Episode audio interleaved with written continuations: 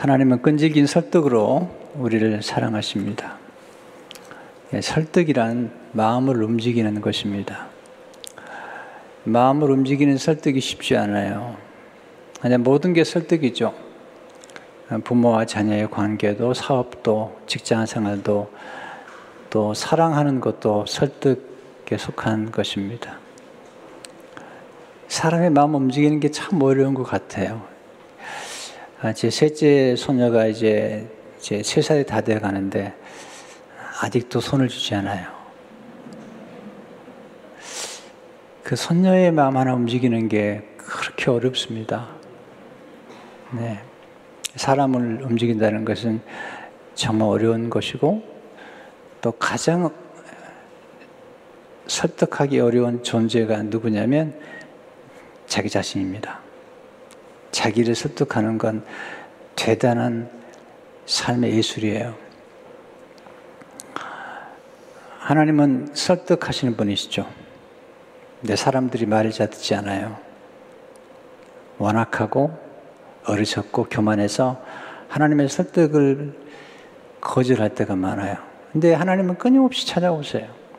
그 말씀이 히브리서 1장 2절, 1절과 2절의 말씀이죠. 옛적의 선지자들을 통하여 여러 부분과 여러 모양으로 우리 조상들에게 말씀하신 하나님이 이 모든 날 마지막에는 아들을 통하여 우리에게 말씀하셨으니 이 아들을 만유의 상속자로 세우시고 또 그로 말미암아 모든 세계를 지으셨느니라. 여러 부분과 모양으로 사람들을 보냈지만 하나님을 믿지 않아요. 이제 예수님을 보내셔서 우리에게 복음을 주시는 거거든요. 그리고 지금은 성령님을 보내주셔서 우리를 설득하고 계세요. 근데 설득이 참 중요합니다. 왜냐하면 하나님의 설득을 받아들이면 하나님의 자녀가 됩니다. 하나님 나라를 상속받게 됩니다. 영생을 얻게 됩니다. 심판을 받지 않습니다. 근데 하나님의 설득을 거절하면 심판과 저주와 진노가 임하는 거죠. 설득의 문제가 가벼운 문제가 아닙니다. 설득의 문제가 사느냐 죽느냐의 문제고 그리고 천국과 지옥이냐의 문제입니다. 행복과 불행을 결정하는 문제이기도 합니다. 오늘 나만 장군의 이야기를 아시죠? 나만 장군이 나병에 걸렸는데 어린 소녀가 설득을 해요. 그 설득을 받아들임으로 나만 장군이 병에 나왔어요.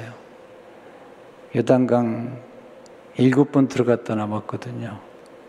그 설득의 결과입니다. 오늘 끈질기 설득이라는 주제지만 우리에게 굉장히 중요한 주제라는 생각이 들습니다. 오늘 말씀 들어서 배우는 중요한 교훈들. 첫째, 하나님은 끈질긴 설득을 통해서 생명을 살리기를 원하십니다. 나만 장군을 설득함으로 나만 장군이 고침받는 정도가 아니에요. 사실은 하나님을 믿게 되고 구원을 받게 되었거든요. 1절은 이렇게 시작해요. 열왕기하 1절은 5장 1절에 보시면 아람왕의 군대장과 나만은 그의 주인 앞에서 크고 존귀한 자니 여호와께서 전에 그에게 아람을 구원하게 하셨습니다. 그는 큰 용사이나 나병 환자더라. 굉장한 장군이죠. 또 하나님이 그를 도와주셨대요. 이방 사람이지만 하나님이 그를 도와주셔서 아람을 구원하게 하셨다고 성경은 기록하고 있죠. 큰 용사인데 문제가 있어요. 나병이 걸린 거예요. 그 당시 나병은 불치병입니다. 불치병 정도가 아니라 저주받았다고 생각하는 병이 나병이죠. 겉으로 화려해요. 권세도 있고 부여도 있어요. 그런데 속은 나병으로 썩어 문드러져 가고 있는 것입니다. 그 용맹스러운 용사가 지금 죽음 앞에 두려워 떨고 있는 것입니다. 근데 나만 장군을 도와주는 소녀가 있어요. 2절에 나와요. 전에 아람 사람이 때를 지어 나가서 이스라엘 땅에서 어린 소녀 하나를 사로잡음에 그 나만의 아내에게 수정되더니 포로로 끌려온 어린 소녀가 하나 등장하죠. 개혁 한글에는 작은 계집아이라고 그랬어요. 이름도 기록되어 있지 않아요. 근데 자기 주모, 자기가 모시고 있는 여주인을 설득해요.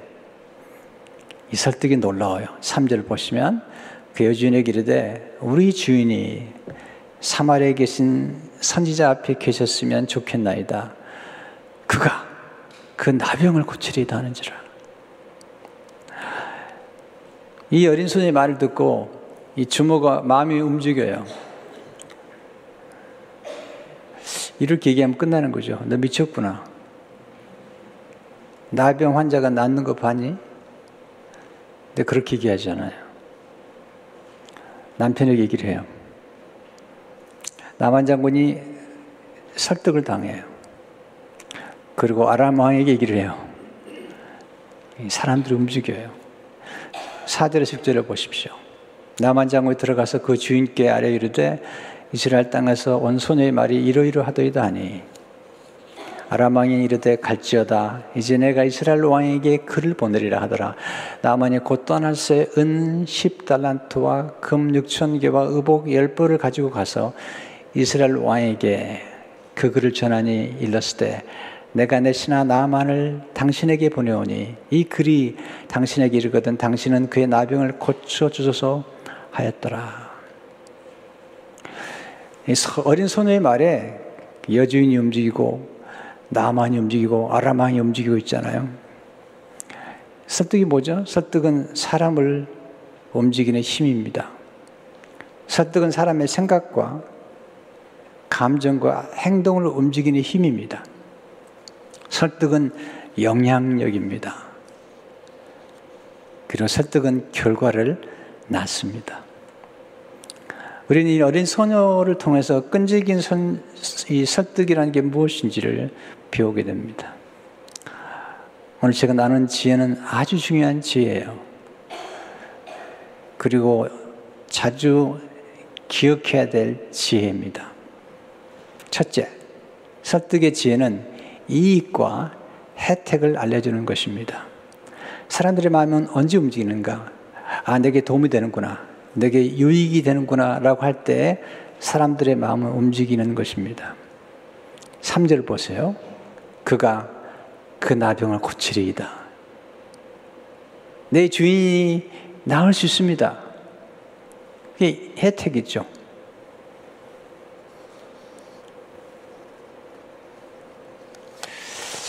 사람들의 마음은 자기에게 도움이 될 뿐만 아니라 다른 사람에게도 도움이 될 때 더 많이 움직이는 것 같아요. 인간은 이기적인 같지만 그래도 이타적인 존재예요. 그래서 다른 사람에게 도움이 되는 것까지도 감동을 받죠. 어, 우리 교회가 그러잖아요. 우리 교회만이 아니라 우리 이웃들, 이제 멕시코 선교도 하잖아요. 이렇게 남에게 도움을 주는 것, 거기에도 우리는 설득을 받죠. 둘째로 설득의 지혜는 구체적인 정보를 제공해 주는 것입니다.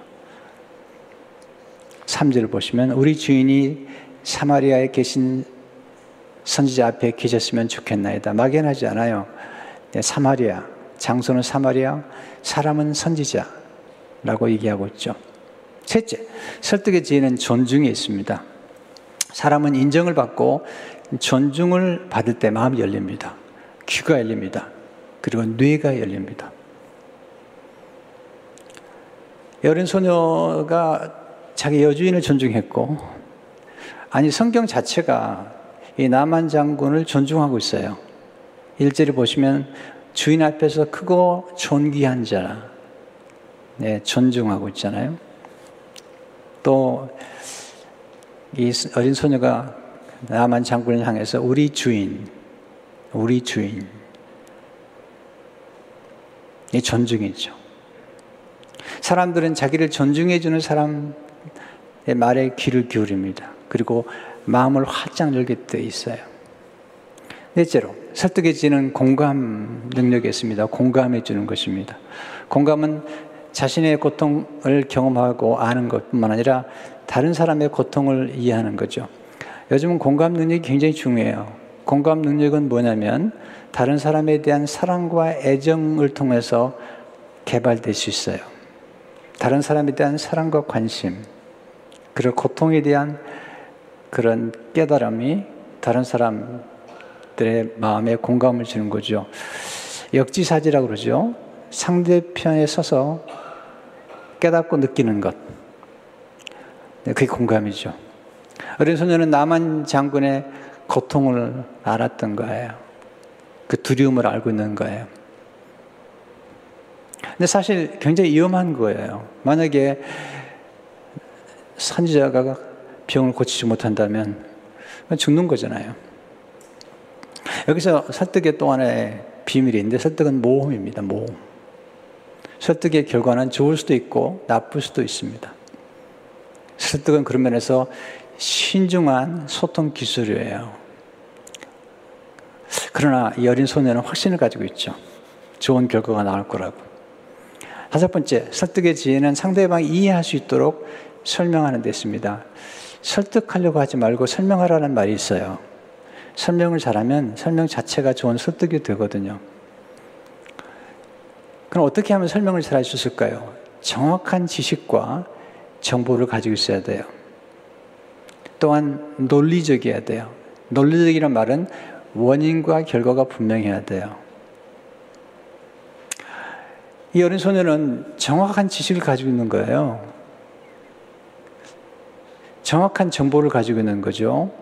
엘리사에 대한 정확한 지식과 정보, 그 능력, 그리고 하나님에 대한 정확한 지식과 정보를 가지고 있었던 거죠. 그래서 설명을 하는 거죠. 여섯 번째, 설득의 지혜는 신뢰에 있습니다. 신뢰. 사람들은 신뢰하는 사람의 말에 귀를 기울이고 신뢰하면 묻지도 않고 그냥 믿어줘요. 신뢰가 참 중요하죠. 이 어린 소녀는 여주인에게 신뢰를 얻었어요. 여러분, 신뢰는 어떻게 얻는 것이죠? 잘 살아야 돼요. 이 어린 소녀는 포로로 끌려갔지만 원망하거나 짜증을 부린 게 아니에요. 태도가 좋았어요.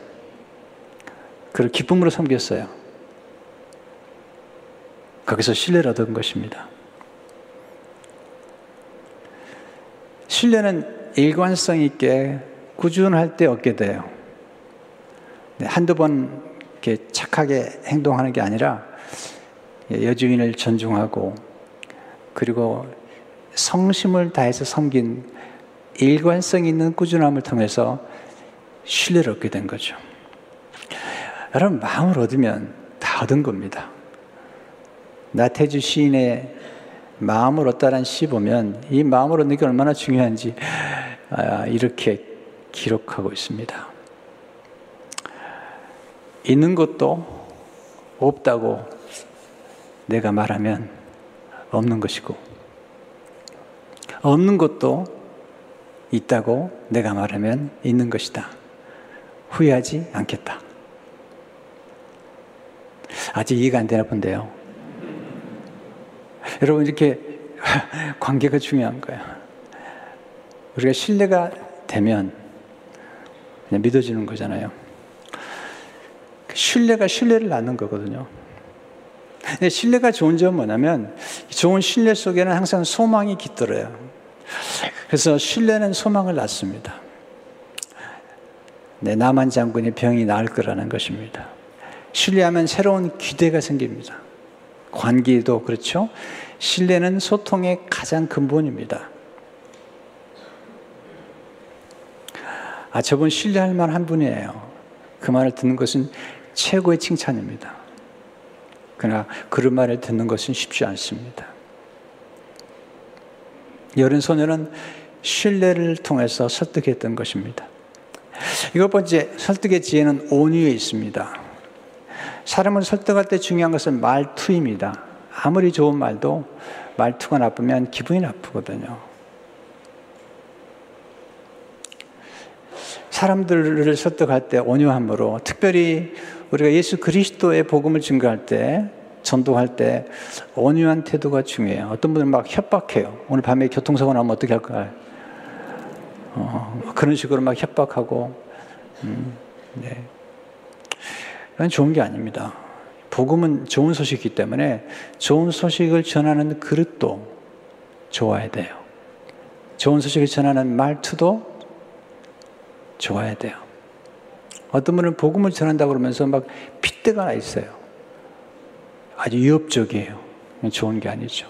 베드로전 3장 15절을 보시면 너희 마음에 그리스도를 주로 삼아 거룩하게 하고 너 속에 있는 소망에 관한 이유를 묻는 자에게는 대답할 것을 항상 준비하되 온유와 두려움으로 하고 온유한 마음으로 사람들에게 그리스도의 소망을 복음의 영광과 소망을 알려달라는 거죠. 두려움이라는 말이 굉장히 중요한데요. 경외라는 거죠. 경외. 하나님의 말씀을 증거하는 것은 굉장히 영광스럽뿐 아니라 경외로 해야 돼요. 달라스 윌라드 교수님은 그 경외란 표현을 이렇게 비유로 말하는데 전기라는 힘이 굉장히 좋은 거잖아요. 그렇지만 네, 고압 고압에 연결되면 죽는 거거든요.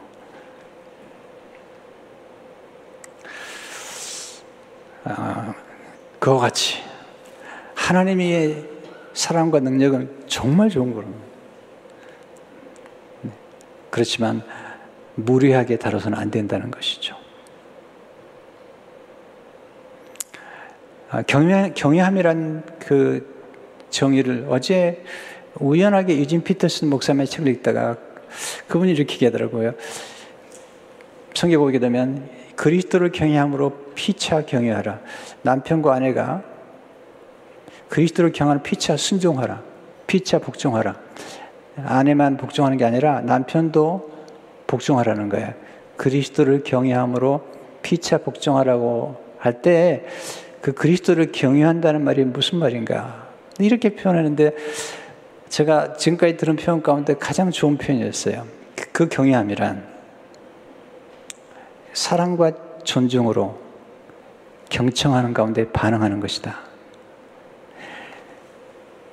남편과 아내를 정말 사랑한다는 것은 서로를 존중히 여기는 거고, 아, 그리스도를 경외한다는 말은 그리스도를 경외함으로 서로가 사랑과 존중으로 경청하고 반응하는 것. 예, 또 순종으로 반응하는 것. 이것이 경외함이라는 것인데 너무 좋았어요. 그, 그 정의가. 두 번째로, 끈질긴 설득과 끈질긴 순종이 기적을 창조합니다. 남한 장군이 사마리아에 가죠. 왕을 찾아가니까 왕이 너무 충격을 받아요. 열왕기하 5장 6절 7절을 보시면 이스라엘 왕에게 그 글을 전하니 이르을 때 내가 내 신하 나만을 당신에게 보내오니 이 글이 당신에게 이르거든. 당신은 그의 나병을 고쳐 주소서 하였더라. 이스라엘 왕이 그 글을 읽고 자기 옷을 찢으며 이르되 내가 사람을 죽이고 살리는 하나님이냐? 그 어찌하여 사람을 내게로 보내? 그의 나병을 고치라 하느냐? 너희는 깊이 생각하고 저 왕이 틈을 타서 나와 더불어 시비하려 함인 줄 알라 하니라 아람 왕이 편지를 써준 거죠. 나만 장군을 내 병을 고쳐달라고. 그랬더니 이스라엘 왕이 옷을 찢은 거죠. 왜냐하면 자기가 하나님이 아니라는 거예요. 어떻게 나병을 고치자는 거예요. 왜냐하면 그 당시에 이스라엘 나병 환자가 많았지만 나병을 고침을 받은 사람이 하나도 없었어요. 그런데 그것도 아람 사람이 와서 나병 고쳐달라고 그러니까 옷을 찢을 수밖에 없죠. 엘리사가 네. 그 소식을 듣고 나만 장군을 내게 보내라고. 나만 장군이 엘리사의 집에 갔더니 엘리사가 나와보지도 않고 뭐 말을 해요. 그것도 사환을 보내서 얘기해요. 10절에 보시면 엘리사가 사자를 그에게 보내이르되 너는 가서 요단강에 몸을 일곱 번 씻으라 내 살이 회복되어 깨끗하리라 하는지라 나와보지도 않고 사환을 보내가지고 여단강에 일곱 번 들어갔다 나오라는 거예요. 남한 장군이 기대, 기대와 너무 다른 거예요. 남한 장군의 기대는 엘리사가 나와서 자기 몸 위에 손 흔들고 하나님의 이름으로 고칠 줄 알았는데 나와보지도 않고 여단강에 가서 일곱 번 물을 씻으라고 그러니까 화가 나는 거죠. 왜 우리가 분노하죠? 분노는 잘못된 기대에서 나오는 거예요. 내가 기대한 것과 다른 상황이 전개되면 분노가 생기는 거거든요. 그래서 우리가 분노 관리는 기대 관리예요. 잘못된 기대를 자꾸 갖게 되면 계속 짜증만 나게 돼 있어요. 좀 정확한 아니 인생에 대한 정확한 통찰을 가지고 정확한 기대를 할 줄 알아야지 우리가 덜 실망하는데 남한 장군이 굉장히 화가 난 거죠. 실망 정도가 아니라 화가 나서 말하는 거죠. 여단강은 커녕 그냥 돌아가려고 그러는 거죠. 11절 12절을 보세요. 나만이 노하여 물러가미르되 내 생각에는 그가 내게로 나와서서 그의 하나님 여호와 이름을 부르고 그의 손을 그 부위에 흔들어 나병을 고칠까 했도다. 다메섹강 아바나와 바르바른 이스라엘 모든 강보다 낫지 아니하냐. 내가 거기서 물을 몸을 씻으면 깨끗하게 되지 아니하랴 하고 몸을 돌려 분노하여 떠나니 몸을 돌려 분노해 떠나려고 그러는 거예요. 그게 이제 이 스토리의 굉장히 중요한 클라이막스예요. 만약에 나만 장군이 분노한 채로 돌아갔으면 그는 죽습니다. 근데 거기에 훌륭한 종들이 등장해요. 종들이 설득해요. 13절을 보세요. 그의 종들이 나와서 말이르되 내 아버지요 선지자가 당신에게 큰 일을 행하라 말하였더라면 행하지 아니하시리까 하며 당신에게 이르기를 씻어 깨끗하게 하리까 하니 보세요. 종들이 설득을 하는데 이 남한 장군이 훌륭해요. 종들의 말을 경청해요. 그리고 여동강에 들어가죠. 저는 이 종들 속에 이 어린 소녀가 들어있을 거라는 생각이 들어요. 그렇지 않겠어요? 어린 소녀가 사마리아 얘기를 했으니까, 그리고 선자 얘기를 했으니까 그 일행 중에, 종들 일행 중에 어린 소녀가 같이 갔을 거라는 생각이 들어요. 종들이 어떻게 설득했길래 이 나만 장군이 설득을 당하고 돌아가던 길을 멈춰 다시 여단강으로 들어갔을까요?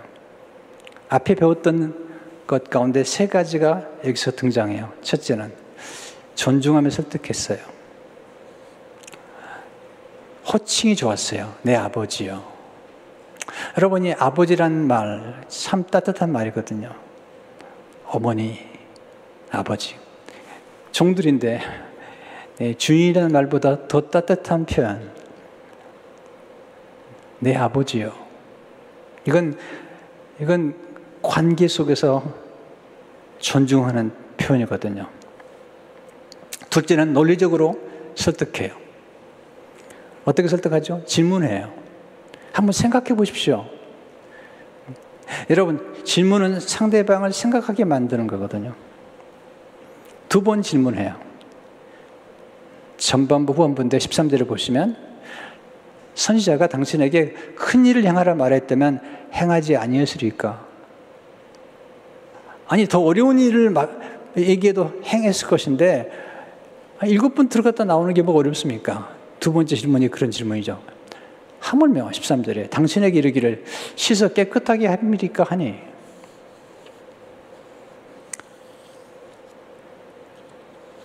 논리라는 건 굉장히 중요해요. 사람은 감정만 가지고 움직이는 게 아니에요. 네, 우리는 굉장히 감정적인 건 맞아요. 우리 한국 사람들은 특별히 감정적인데 그러나 감정만 가지고 움직이는 게 아니라 논리로 움직이죠. 생각해 보죠. 우리 논리를 사용함으로 사람을 설득하고 복음을 전해야 돼요. 달라스 윌라드는 그의 책 온유한 증인에서 논리가 얼마나 중요한지를 설명하고 있어요. 인간의 논리 활동은 믿음의 기초를 잃은 필수 요소다. 논리는 우리 손에 들린 기본 공구다. 그것을 우리는 하나님과 협력하여 비신자들의 마음속에 믿음이 생겨나게 하고 신자들의 믿음을 바로잡아 준다. 요컨대 이성은 복음의 사역에서 우리 쪽의 열쇠다. 논리와 이성과 지성을 사용하는 것은 네, 하나님이 주신 중요한 공구를 사용하는 거예요. 저는 오늘, 오늘 또 여러분들에게 사실 하나님 말씀으로 설득을 하는 것이죠. 여러분의 감정에, 생각에, 그리고 지성에 설득을 하는데 하나님과 함께 제가 성령님의 도우심을 간절히 바라면서 말씀을 전하고 있는 거예요. 세 번째로 스스로 결정하도록 온유하게 설득하죠. 종들이 주인을 설득하는 방법이 참 좋아요. 강요하지 않아요. 사람들은 강요받는 걸 싫어해요. 그래서 설득 당했다고 하는 말을 하게 되면 기분 나빠해요. 우리는 설득을 받는 것까지는 좋지만 설득을 당한 것에 대해서는 굉장히 기분 나쁘게 생각해요. 그래서 정말 중요한 것은 사람들과의 대화 속에서 상대방을 강요하거나 위협하지 않으면서 좋은 길로 설득이 가는 것은 이것은 삶의 예술이에요. 가장 지혜로운 설득은요, 강요하지 않고 간접적으로 설득하는 것이죠. 온유하게 설득할 때 사람들의 스스로 결정을 하잖아요. 정들의 말을 들은 나만 장군이 요단강에 일곱 번 들어가죠. 전 나만 장군도 훌륭하다고 생각이 돼요. 군대 장관인데. 근데 종들의 말에 귀를 기울일 수 있다는 것. 글쎄요, 절박해서 그럴 수 있겠죠. 그러나 좋은 주인 같아요. 훌륭한 주인 같아요. 네. 사업하는 분들, 사장님이 가장 새로 들어온 말단 사원이 이렇게 얘기했을 때 들을 수 있다면 그 사장님은 참 훌륭한 사장님이라는 생각이 돼요.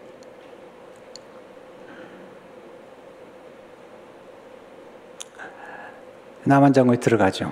14절에 보시면 나만이 내려가서 하나님의 사람의 말대로 요단강에 일곱 번 몸을 잠그니 그의 살이 어린아이의 살같이 회복되어 깨끗하게 되었더라. 그래서 중요한 원리가 나오죠. 끈질긴 설득이 끈질긴 순종을 낳았습니다. 만약에 종들이 끈질기게 설득하지 않았다면 남한 장군은 고침받지 못하죠. 그러나 여섯 번만 물에 들어갔다 나오면 안 돼요. 일곱 번 끝까지 순종해야 돼요. 끈질긴 순종이 하나님의 기적을 낳습니다.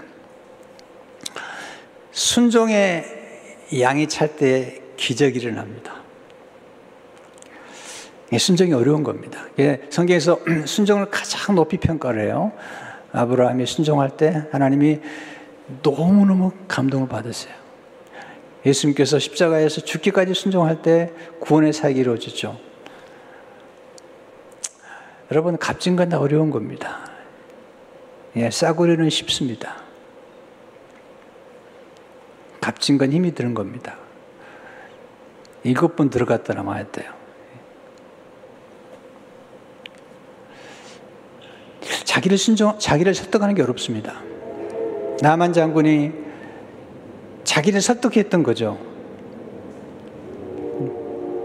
종들의 말을 듣고 자기를 설득해서 여단강으로 들어가서 일곱 번 들어갔다 나오는 것입니다.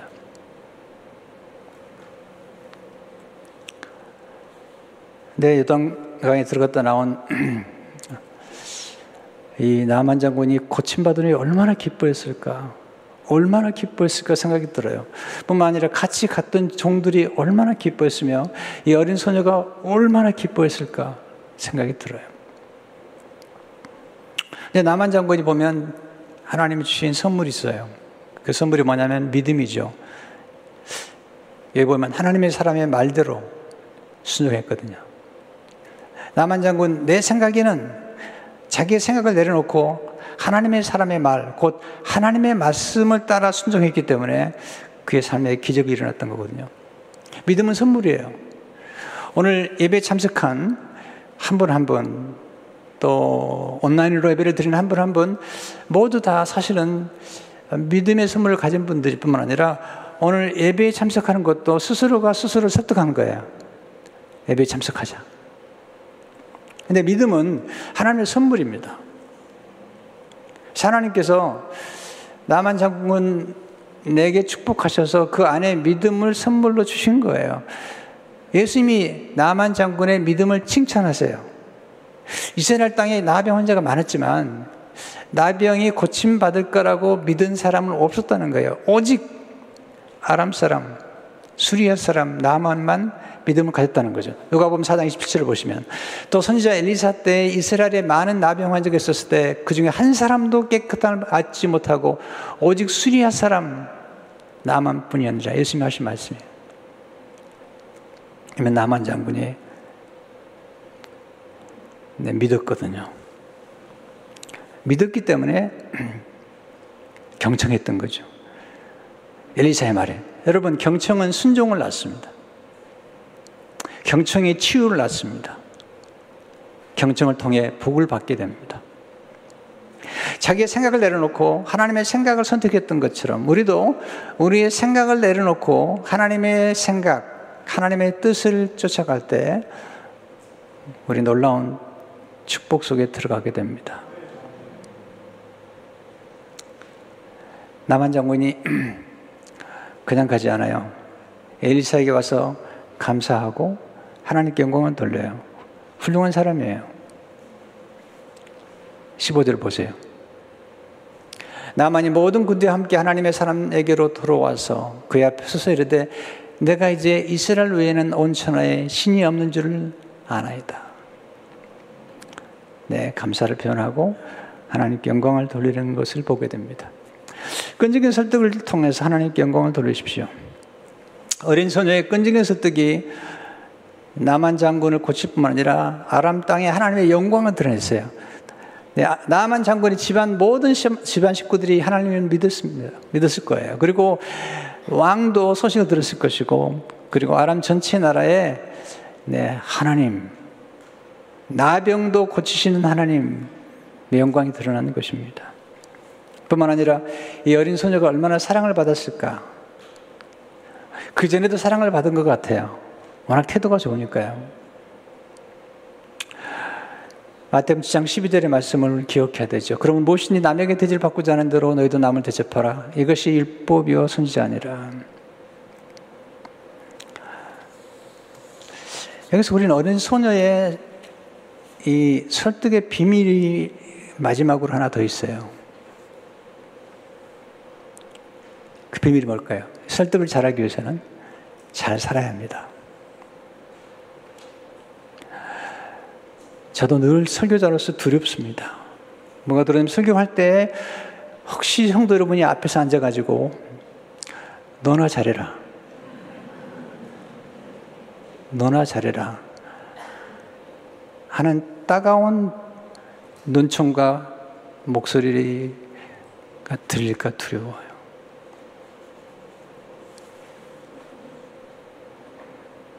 말만 잘해서 설득할 수 없습니다. 우리는 말만 잘하면 약장수라고 그래요.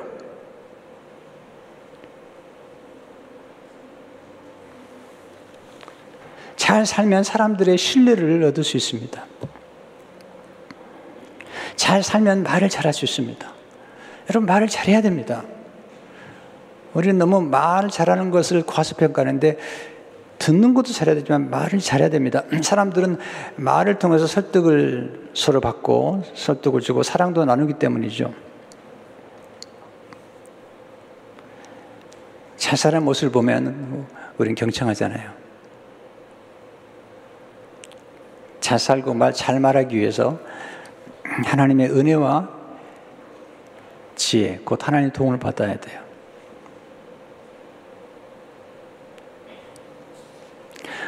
우리가 잘 살아야 될 가장 중요한 이유는 복음을 전하기 위해서요. 여러분, 이 설득이 내 천국과 지옥을 가르고 생명과 죽음을 가르고 축복과 저주를 가르잖아요. 우리가 복음을 잘 전하게 되면 흑암의 권세 있는 분들이 사랑의 아들이 나를 옮겨오잖아요. 그리고 지옥을 갈 수밖에 없는 사람들이 천국으로 가게 되잖아요.